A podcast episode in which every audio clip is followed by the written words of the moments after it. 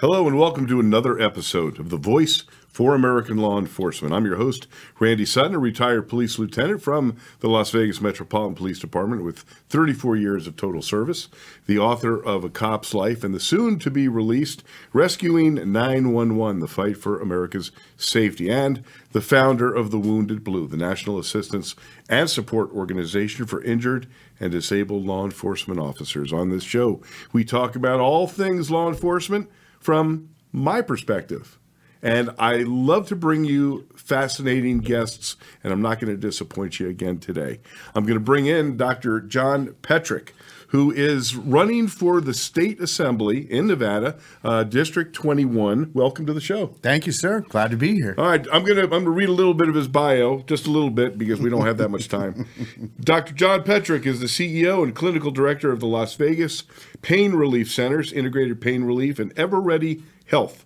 Aside from providing pain relief and exceptional care, Dr. Petrick also selflessly serves the community in which he lives. For example, he served on many boards, uh, formerly the Opportunity Village, an organization that provides work opportunities for individuals with mental disabilities. He created Keep It Simple, Make It Fun. I like that. A recreation and leisure program for individuals with cognitive and physical disabilities.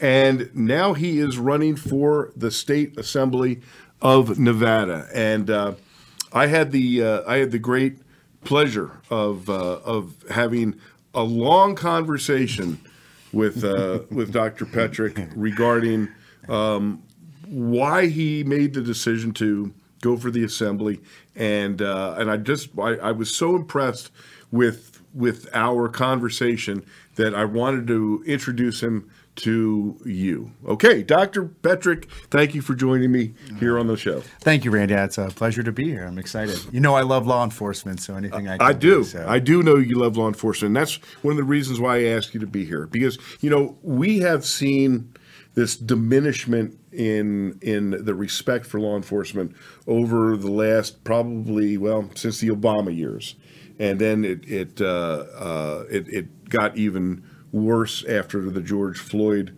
fiasco, and uh, and has been and has been very very damaging to law enforcement both in terms of the morale, the recruitment, the retaining, and now we have a crisis in law enforcement around the nation. So now you've decided to jump into this fray, and I want I want everybody to know this that that um, there is a, a major event going to be held by Dr. Petrick here in Las Vegas uh, that we're going to talk about shortly. But um, uh, he is a you're, you're a strong supporter of law enforcement. Did that play a role in your decision to uh, to throw your hat in for the state assembly? Oh, absolutely. Um, you know, you mentioned that there's been a, a trend uh, in how we treat our police. I believe it's a, a, a negative trend towards all authority. And you're seeing it now play out into our, again, what's happening with law enforcement and all first responders, whether, you know, people just don't have the respect that they once did. Uh, you see that from the traffic stops, you see that in the confrontations uh, that the police have with the public. There really is a lack of respect for the police in the uniform. So that to me was in, inherently flawed. Uh, that's not that's not right. I wasn't raised that way. My stepfather was a colonel in the Marine Corps. Uh, we were raised to you know always respect authority. Make sure you you know you speak clear, you speak tone. Yes sir, no sir. Yes ma'am, no ma'am. That's how my my family was raised. So for me, uh, during the when you mentioned the the you know the COVID variables that were happening throughout our city, uh, as I was saying to you prior to the show, I serve over 300 and some police officers from various different units around the city.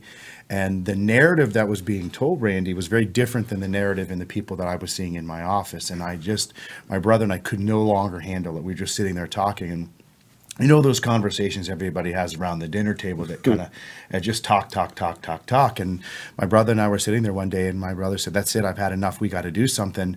And that's when we said, "Hey, let's throw a party. Let's get involved in the uh, Thin Blue Line event, which we'll talk about." But the reason I'm running for office was, you know, there's a few things. One of them was again how the police were being treated, as well as how our Constitution was being treated. And the fact is that many people don't have any comprehension of what really what their rights are, uh, including me when I first started during COVID when OSHA came in and said, hey, they came in my office without warrants, they came in to interview without subpoenas. And it was at that moment I realized I don't know my rights. So I took it upon myself during COVID and spent the last two years of really immersing myself into American literature, primarily the Constitution, Declaration of Independence, Federalist Papers. And I really started studying John Jay, our first uh, Supreme Court Justice. And I started realizing that in order for us to be able to have a generation of success, uh, he said that you got to read it, you got to study it, you got to teach it, you got to know it, you got to defend it in order for you to assert it. And that was the Constitution. And that is the opposite of what we're seeing now played out. And I feel that that's a huge problem in our country. And I don't see it getting any better unless we really address it head on.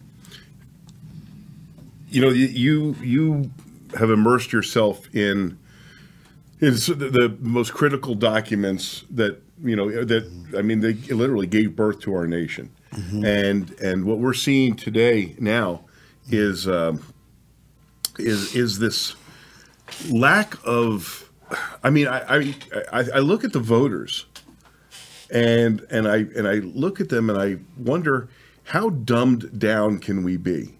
You know, they the voters are putting people into office who literally are are tearing the fabric of the justice system apart.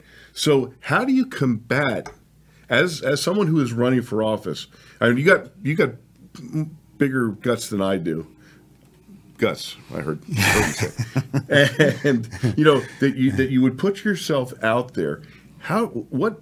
Well, first of all, I, I wonder how many people even know what the state assembly does. Can you explain that? Well, and why, and why you chose that particular uh, office to run for?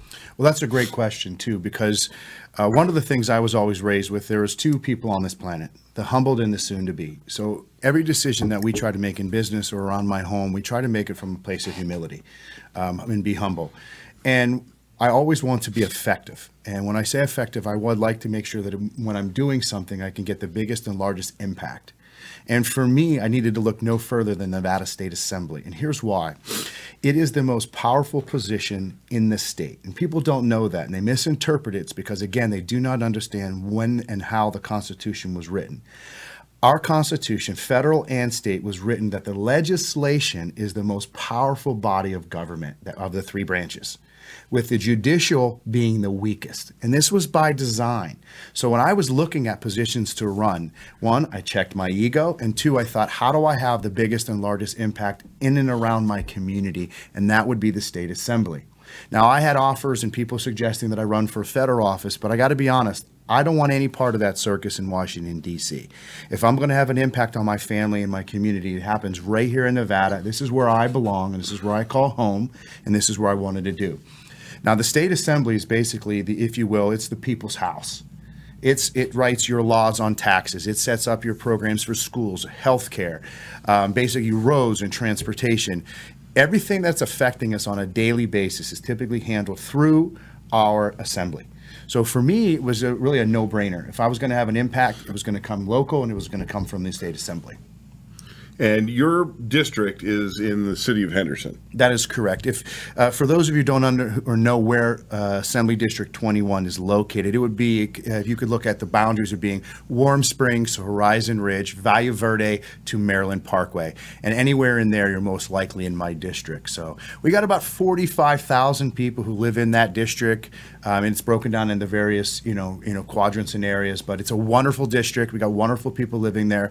Uh, lots of new businesses that I hope to bring uh, to the area and really, really establish District 21 as one of the leading districts in our state. And my race, my political race, is actually considered, Randy, which is known as a Tier One race. And what that means is I'm pretty much considered the tip of the spear if we can flip my seat, which is actually currently held by a Democrat right now, if we could flip that seat, we should see possibly the Nevada Assembly go ahead and flip with it.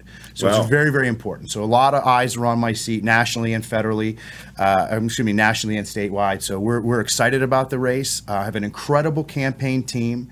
Uh, give a huge shout out to all of my team members. I mean, they, uh, I actually, my, my, my manager, we, on our business card, I said, you know, you should actually put down can, candidate babysitter because that's really what they do. Because we're always moving, and the most important thing is that we keep that energy going and we keep it flowing. So it's good. Let's talk about the event that you're going to be holding uh, for. Uh, it's a law enforcement appreciation. Mm-hmm. Um, tell me how that came to be. This is not your first year doing this, from what I understand. You've done this before. Well, it started out, as the name implies, the thin blue line, and we realized that we need those police out there standing on that line for us. You know, we as Americans, we should have the right to walk down our streets without the fear of violence.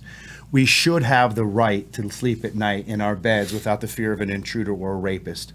And we should be able to leave our children out there in our front yards uh, without having to have 100% you know, supervision. Unfortunately, we can't. We can't do any of those things because our leaders in Washington and our judicial system has forgotten how to protect the people. And we saw that during the, like as you mentioned, the George Floyd fiasco and the nasty narrative that has been pushed out against law enforcement. It just was unacceptable. So we thought, my brother and I, Jeff Petrick, uh, we said, hey, let's do something for the police officers because they're the ones, you know, being fed this line of crap, and let's jump in here and let's do something.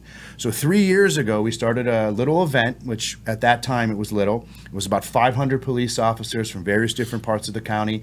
Uh, they came out, and it was for us really to say thank you. And it was a wonderful event. We had some singers, and we actually we cooked food that year, which uh, at that size it was okay. and then we realized that the following year, our event was going to fall directly on September 11th. So we oh, wow. said, why don't we do this? Why don't we open it up to every single first responder and let's pay a tribute to those 2,977 people who lost their lives during those terrorist attacks on September 11th, 2001. So we opened it up to the police, paramedics, frontline nurses, frontline doctors, Border Patrol, SWAT, uh, marshals, you name it. We wanted this event to be about anybody who serves the community, and we wanted to say thank you. So last year we did an event. We had Forrest Griffin who came out and did some acknowledgement. We had uh, some wonderful speakers. We had bands, 10 food trucks. We had bounce houses and pony rides. And we ended up with 2,300 people supporting the local first responders and primarily the, the, the blue. That's a hell of a party. It was a party. this year, Randy, this year we're poised to actually, it, it should be even bigger. Uh, we got even more support. A lot of people are excited. I'm, my phone is blowing up all the time. How do I get involved?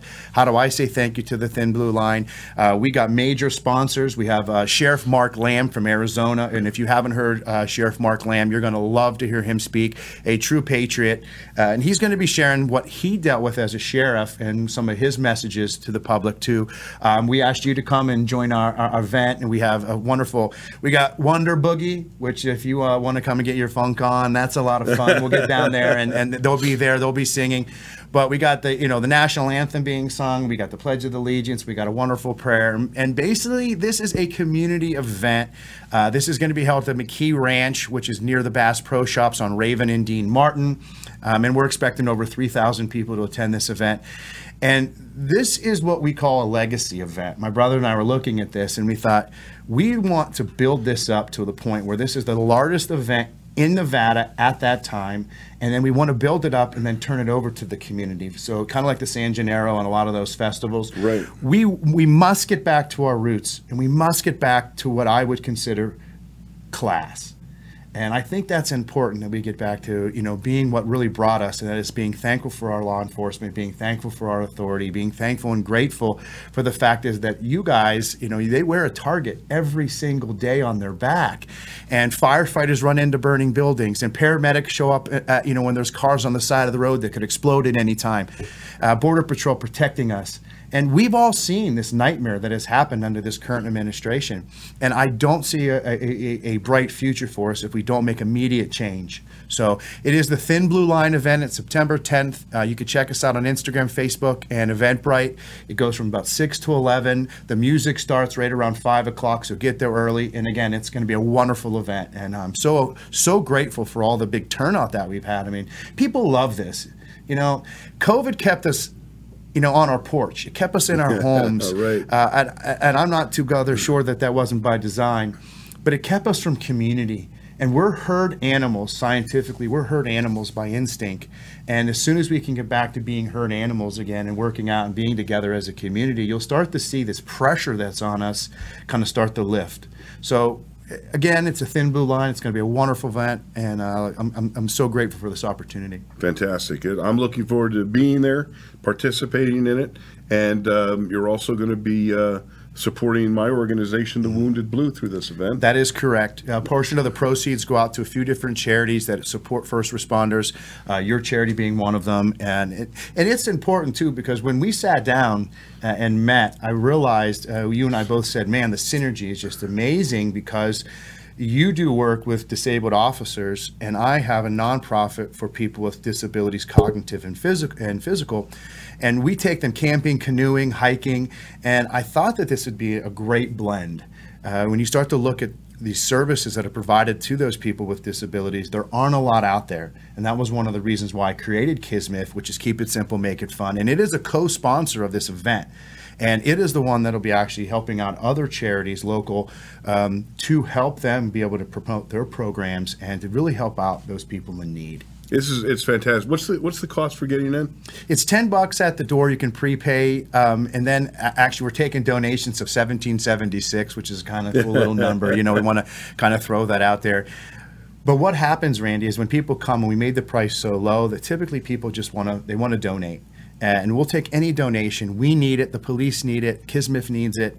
And as, and one of the great things about my our, you know our nonprofit is that it's called philanthropic excellence. And what that means is how much of the money goes back to the programs in which you endorse and support. And we have over 90% um, philanthropic purpose, meaning almost 90% of our dollars go back to the programs that right. we have.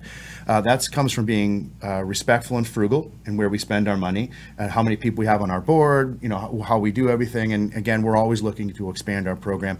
But it's important that that money go back to the people who need it most. Exactly. You know, um, running a nonprofit, which was not something that I had intended in my retirement years, has proven to me to be very, very, very challenging, and a lot of minefields out there. And then, of course, you also have to, you know, the, the charity dollars that are out there, you have to be very careful about who you give to. Mm-hmm. Because the unfortunate reality is that there are a lot of scammers out there mm-hmm. that, that, you know, take 70% of their monies that they collect and, and pay themselves these huge salaries and, you know, throw lavish parties and things like that. So um, it's nice to know that, I mean, w- the, the Wounded Blue, you know, is has the same philosophical belief. I take no salary out of this out of this organization, and uh, you know it goes directly to the people that who need the service. So um, I'm really looking forward to the event. So uh, where can people that are uh, that are in Nevada that want to attend? Where's the best place to I, you could find me on social media, uh, Dr. John Petrick, P E T R I C K. You can find us there. If you go to Eventbrite and type in the Thin Blue Line, we pop up. We're number one. You can get your tickets there. You can uh, even make donations and contributions. If you're looking for the charity, uh, Kismif, it's K I S M I F L V dot org. That's kismiflv.org. It's a wonderful charity. We do golf events uh, and all kinds of things. Now, you, you mentioned something I just want to touch on that I think is extremely important the internet has be, was once a blessing and now it's become somewhat of a curse. Uh, people don't realize that when they're going to these websites, who actually owns the website. Uh, when I decided to work with uh, Colonel Waldron, who actually provided all the data uh, to Donald Trump's team and all of them about the voter and the machines and all of that stuff, he came to do a lecture one time, and I, I spent a, a great deal of time with him. And he actually pulled up a, a, slide that he actually put his finger down on the arrow button and it showed all the individual websites that were actually fake. I mean, I'm talking millions. He couldn't. He could have been there for probably days, holding his finger on that arrow button down, showing all the millions of websites that are actually linked, and they're putting. Uh, I mean, there's over 400,000 websites that are linked to the BLM. There's over 200,000 that are linked to, and it's it's things like Save the Children Now, which sounds like a great thing. And I'm not even suggesting that one particular, but a lot of things seem very docile or benign, but uh-huh. they're actually very nefarious, and they're actually bad websites. The money never gets to the people. So my encouragement is please know who, and we have a on our campaign we always have a go local type platform. That's you know local banks. They don't deal with the ESGs. Local uh, farmers and ranchers, local stores, local mom and pops, you know, and local politicians. You know, get to know the people that affect you in your community And we always talk about local charities.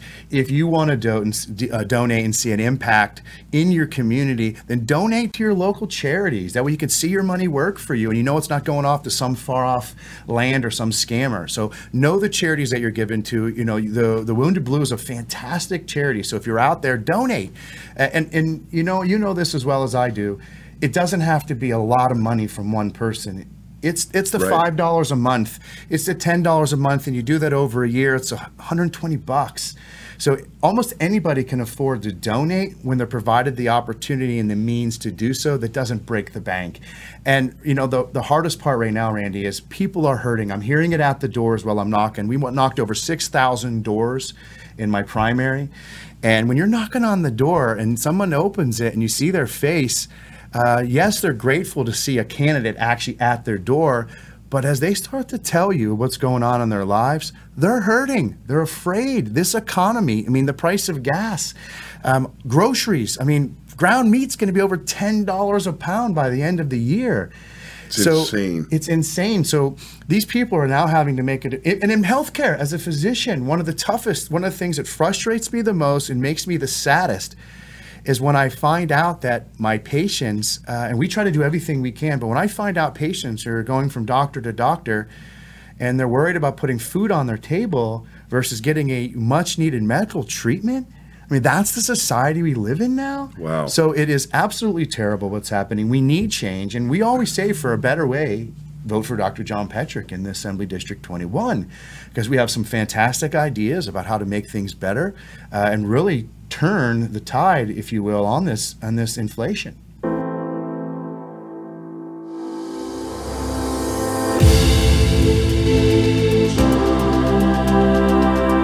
As Americans, we seek to form a more perfect union. To paraphrase Abraham Lincoln, we are a government of the people, by the people, and for the people. And God willing, we shall not perish from the earth. AmericaOutloud.com liberty, and justice for all.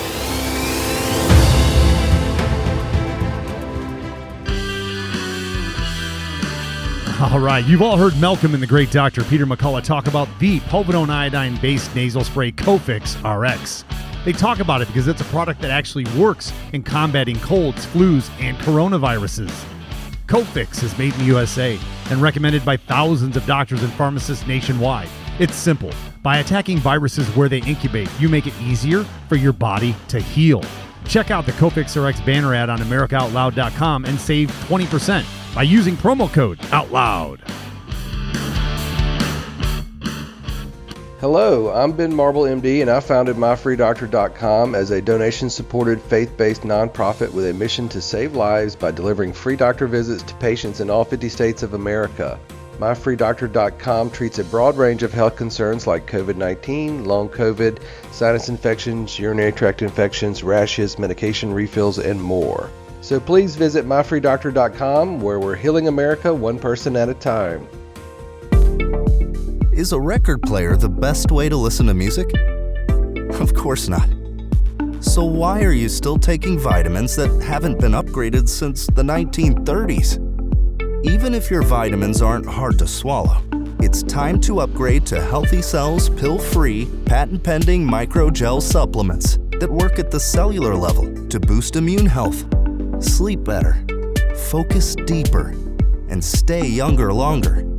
They taste great, convenient on the go, and they're more natural too, without chemical binders, fillers, and coatings. Go to healthycell.com and use code OUTLOUD for 20% off your first order of any product. That's healthycell.com, H E A L T H Y C E L L, and use code OUTLOUD for 20% off. You already know Genesis plus HOCl is your best defense against viruses. But did you also know it's the most powerful weapon for eliminating airborne mold, too?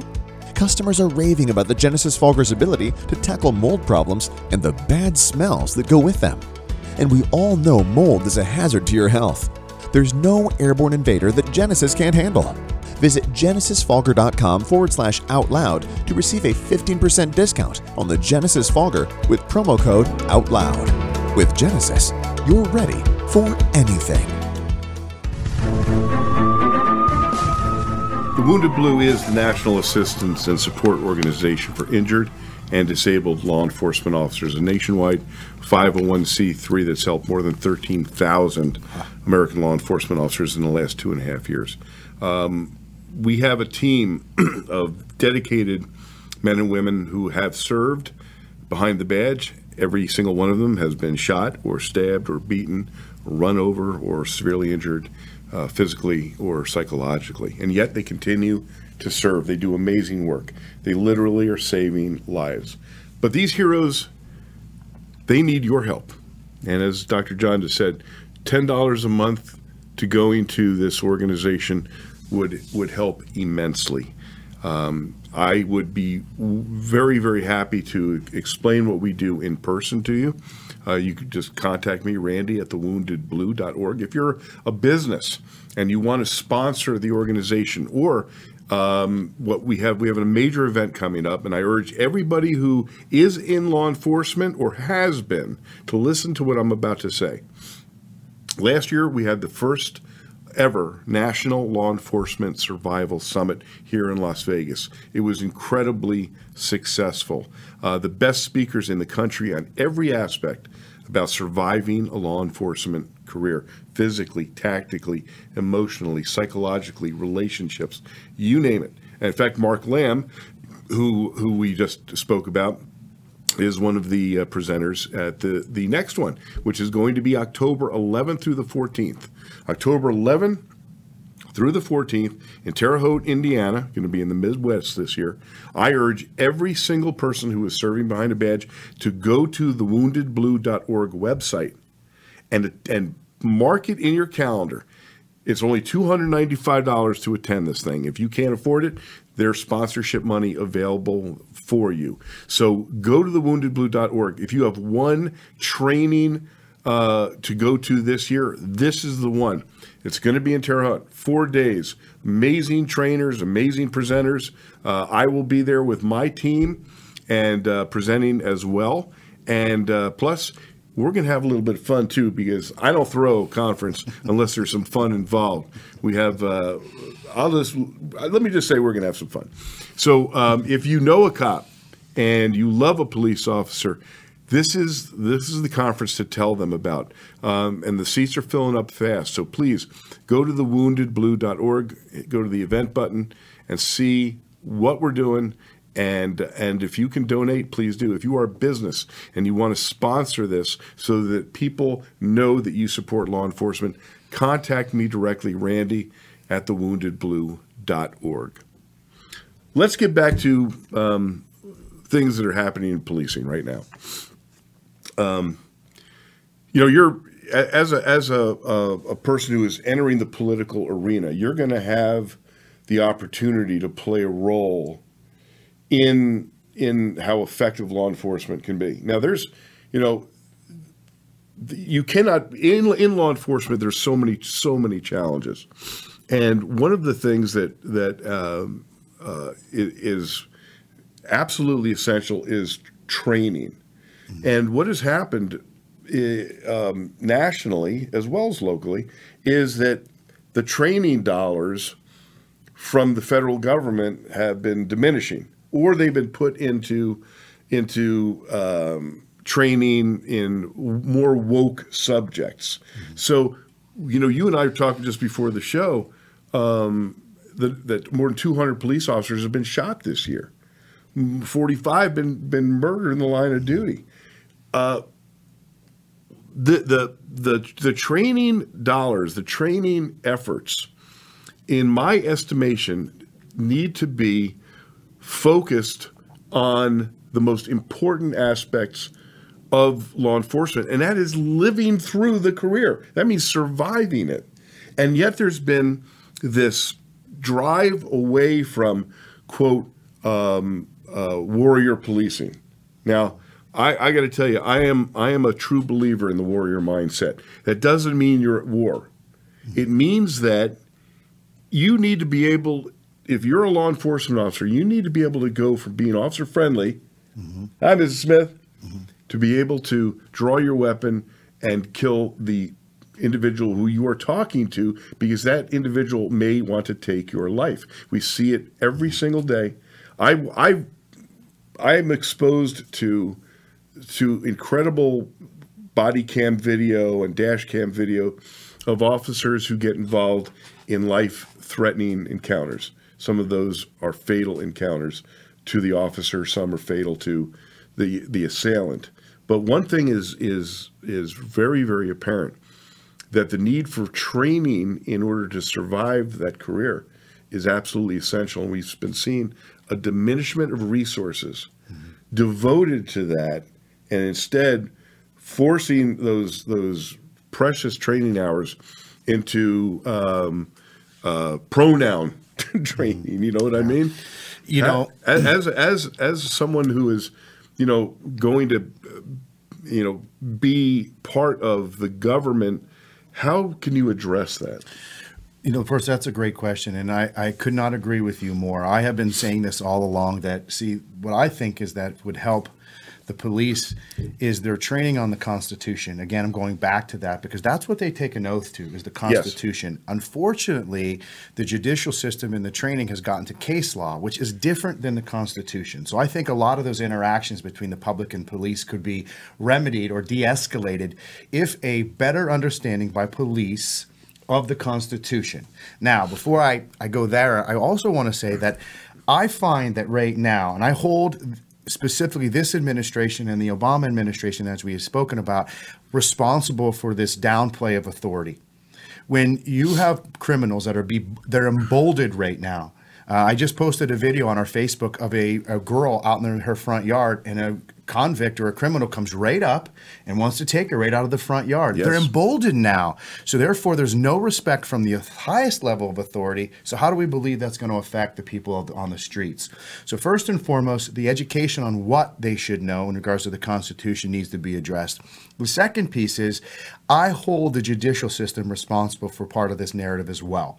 When you have police that are busting their butts out there, locking criminals up for the judicial system to put murderers on the street with tags around their ankles yes. or bracelets around, it's, this is this is crazy, crazy to me. So I'm sitting here thinking, wait, and we're not talking about single murders as if that's not bad enough, or single rapists as if that's not bad enough. We're talking about serial perpetrators and serial convicts that are put out.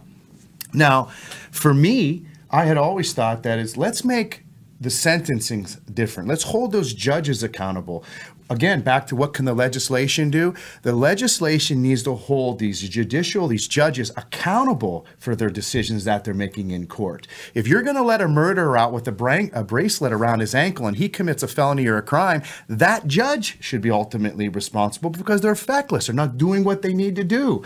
The police are doing their jobs of putting these bad people behind bars, but what good is being behind bars if it's a hotel stay? If it's just pleasurable, I mean, Sheriff Joe Arpaio in Arizona used to make their prisoners in pink. Yeah. He'd put them in pink. He'd make them watch the Disney Channel. He had them in tents that was hot, and it's in Phoenix. It's warm, and they would complain. But I loved his response when he said, "If you don't like how we run our hotel." Don't come back. And that's what we want. yeah. So we need to have stiffer penalties, more harsh penalties. Um, there's got to be things that we we got to hold everybody accountable. And these judges who are letting these these career uh, criminals out, they're equally responsible for the crimes they commit afterwards. So we have to do that, but. Back to the training. It is so important, not only the police, but the public. And it's not just on the interaction. How does a police officer deal with every day he kisses his wife or his daughter, or she kisses her husband and her child, and she goes off with a bullet on her back? And every time she pulls up to a stop, you know as well as I do, the person in the car has a question mark over the head. Are they a criminal? Are they a good person that just got pulled over for speeding?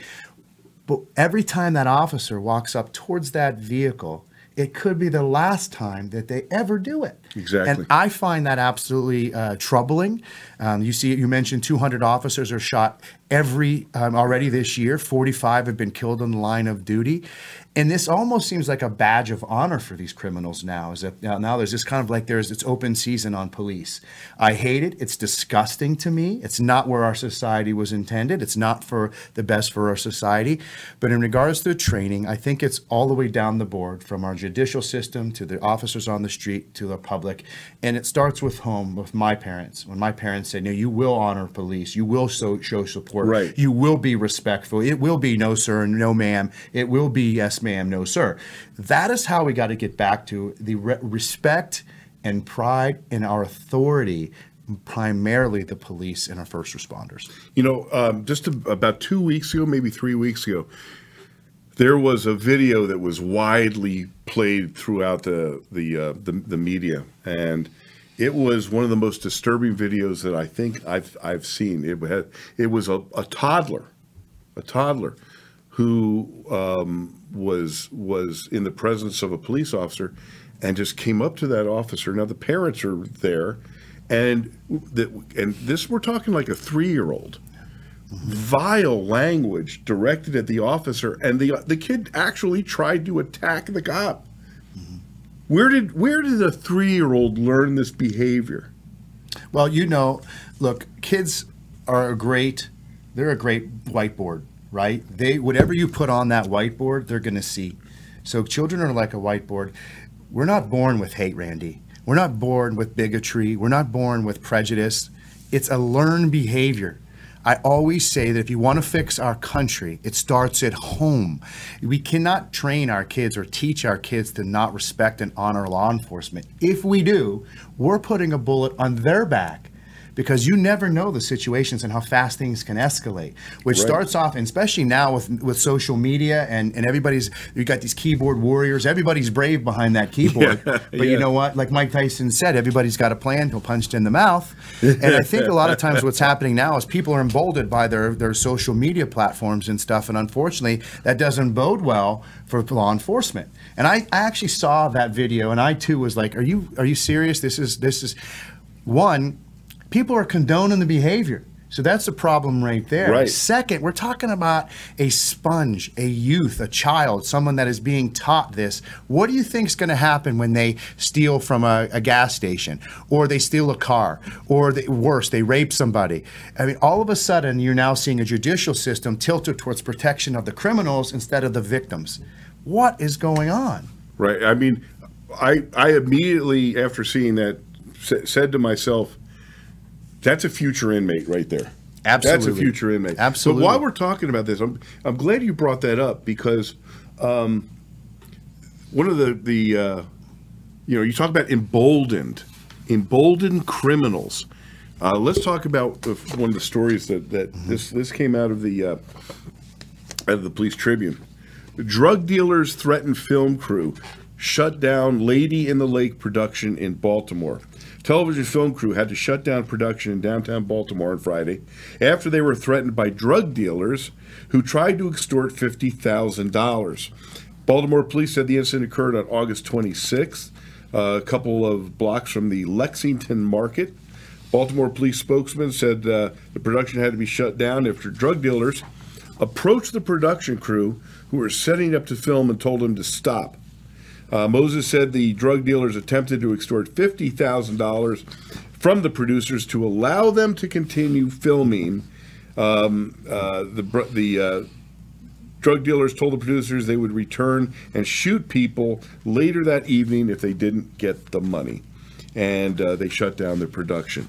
When you talk about an emboldened criminal element, could could it get any more um, uh, uh, clear that they're running the they're running the streets there, and Baltimore, of course, is is one of those police agencies who has been defunded.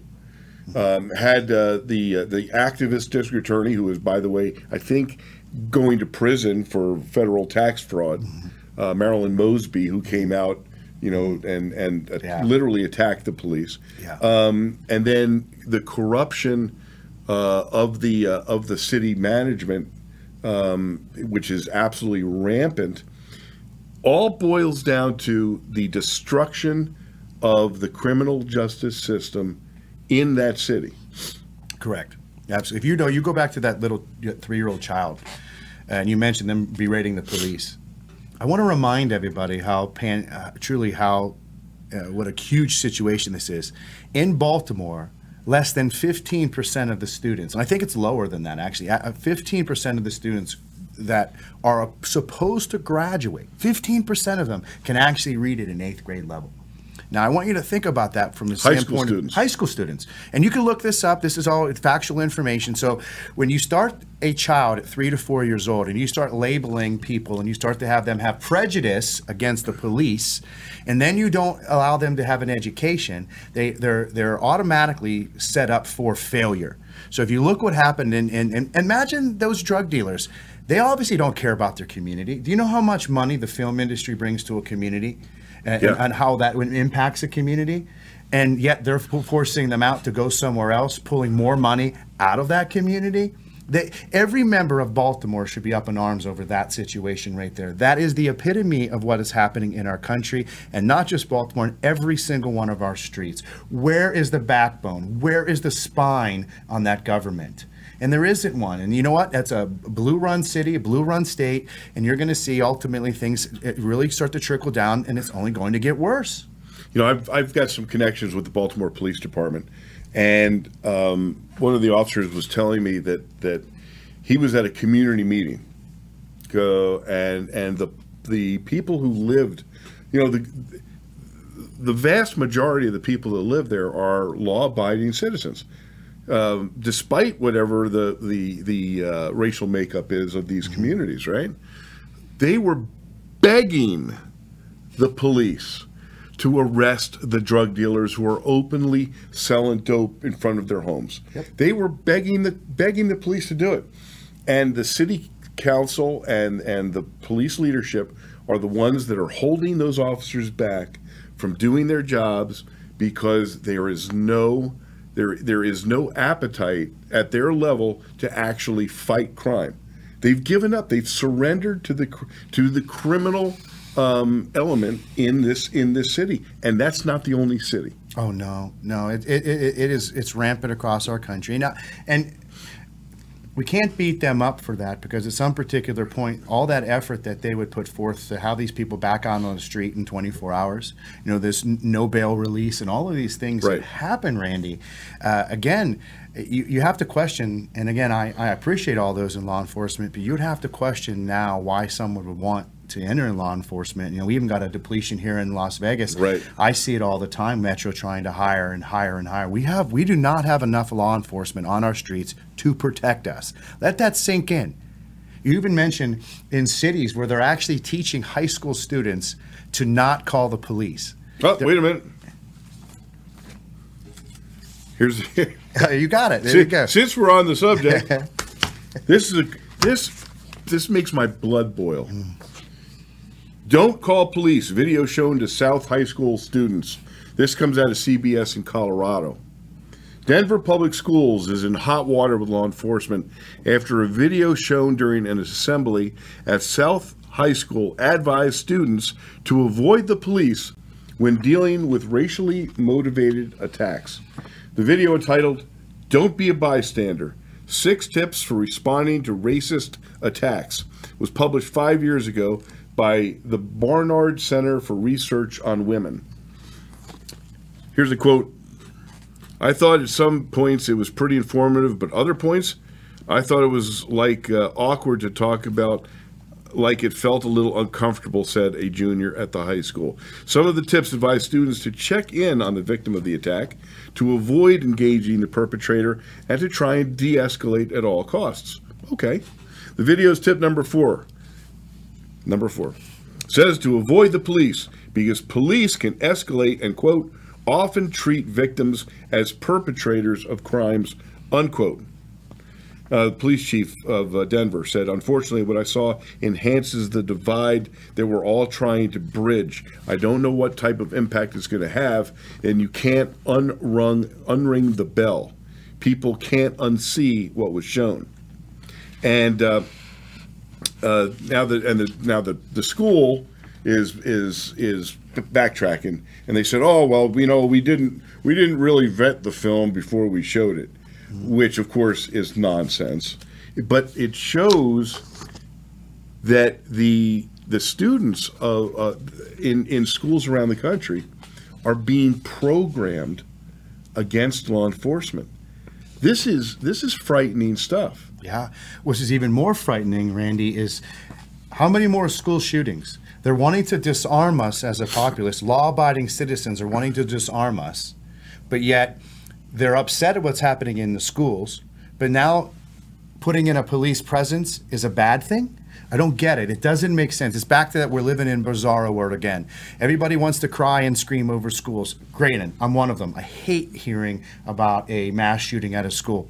But if we don't have police presence there, and we don't have an, uh, you know armed staff or armed teachers or a single point of entry for the public or metal detectors, how do you protect the students? So now you have these people that are in power pushing a nasty narrative against police. But yet, the first sign, and we're talking Colorado.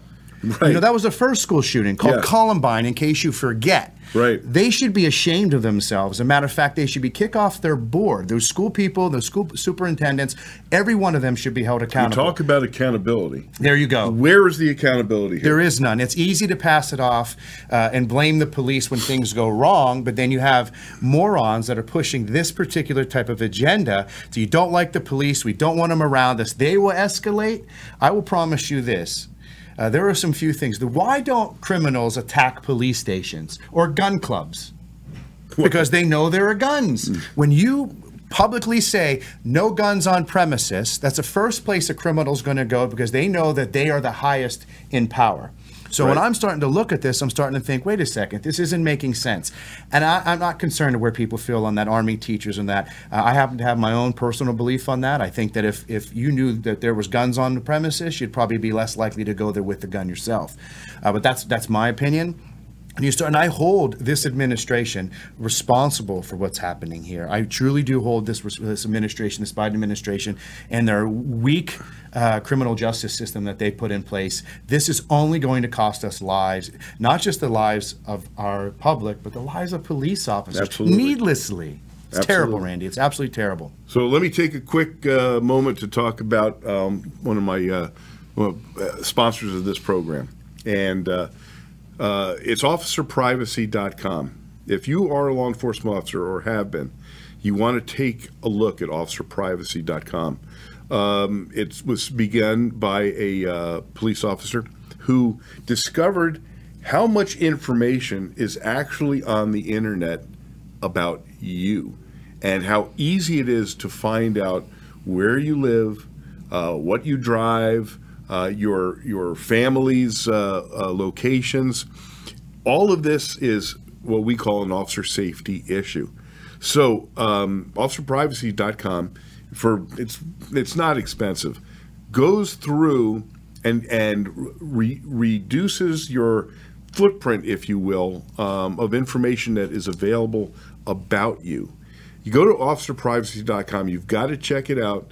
Um, they they they're really committed to doing a phenomenal job. They've been growing uh, because the need for this, you know, the the Antifas of the world and and those who uh, who are you know social media trolls um, and internet trolls, they they're getting smarter and smarter and learning how to use the information that's available publicly to dox officers, to uh, show up at their homes and and protest in front of the home, to uh, uh, commit malicious damage against the home. So um, I urge anybody who is in law enforcement or has been go to officerprivacy.com, check it out, and to contact them.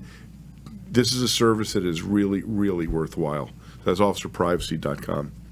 You know when we talk about um, the the safety of of law enforcement officers. Um, not only is it is it physical safety, but there has been this trend which began uh, under the Obama administration, but is certainly exacerbated now of prosecutors choosing to prosecute police officers for uses of force. And we recently, uh, just last week, had the a very significant case come to an end, and it was highly publicized. Happened more than two years ago. Um, charges dropped against Atlanta officers in 2020 shooting of Rayshard Brooks. Prosecutors overseeing the case against two Atlanta Police Department officers in the shooting death of Rayshard Brooks said that the officers, quote, committed no crimes. This has been two years in the making, two years of misery for these officers who were falsely charged.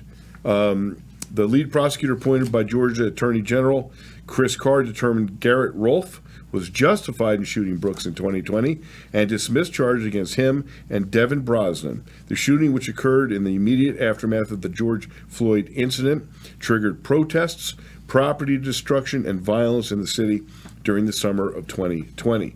The investigation and analysis of several video sources determined Brooks took Brosnan's taser and fired it at him. And then during that pursuit, where he pointed it at him again, the officer opened fire and killed him. Now, uh, this is every police officer in America is trained in deadly force. Every police officer in America is told if you are threatened with a taser, that is a deadly force situation. Why? Because if you're struck by that taser, you are absolutely helpless. And the number of officers who get killed by their own firearm when they are disarmed for whatever reason, including physical altercations, and they lose control of that weapon, they often are killed by their own weapon. So it is very, very clear in in uh, every training that that I've ever seen that if you're facing someone who has got your taser or somebody else's taser and they're pointing it at you, you you use deadly force because that is a deadly force situation. And that's what happened here.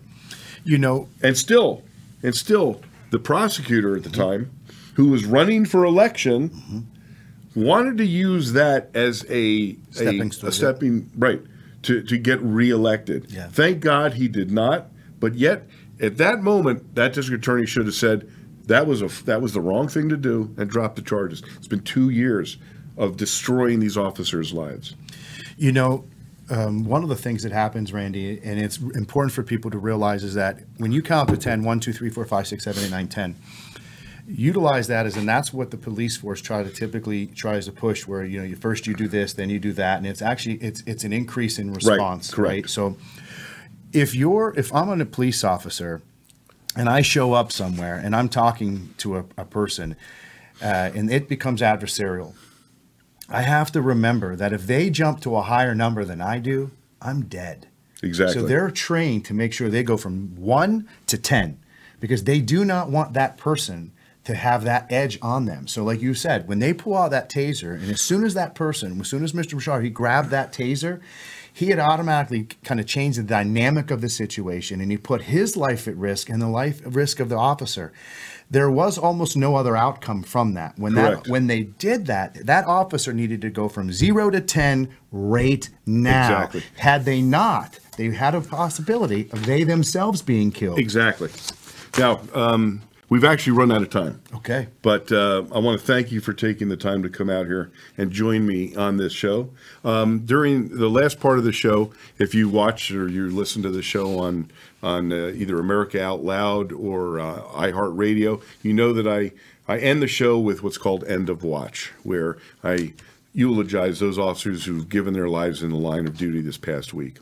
Two officers lost their lives in the same incident Sergeant Harold Lee Russell, Tennessee Highway Patrol, and Detective Matthew Walker Blansett, Marion County Sheriff's Office in Tennessee. Sergeant Lee Russell, Detective Matt Blasnett, Marion County Sheriff's, were killed in a helicopter crash on Aetna Mountain at 4 p.m. The Bell 206 helicopter struck high tension power lines and crashed into a wooded area. Sergeant Russell has served with Tennessee Highway Patrol for 12 years, and uh, Detective Blasnett has served for 20 years.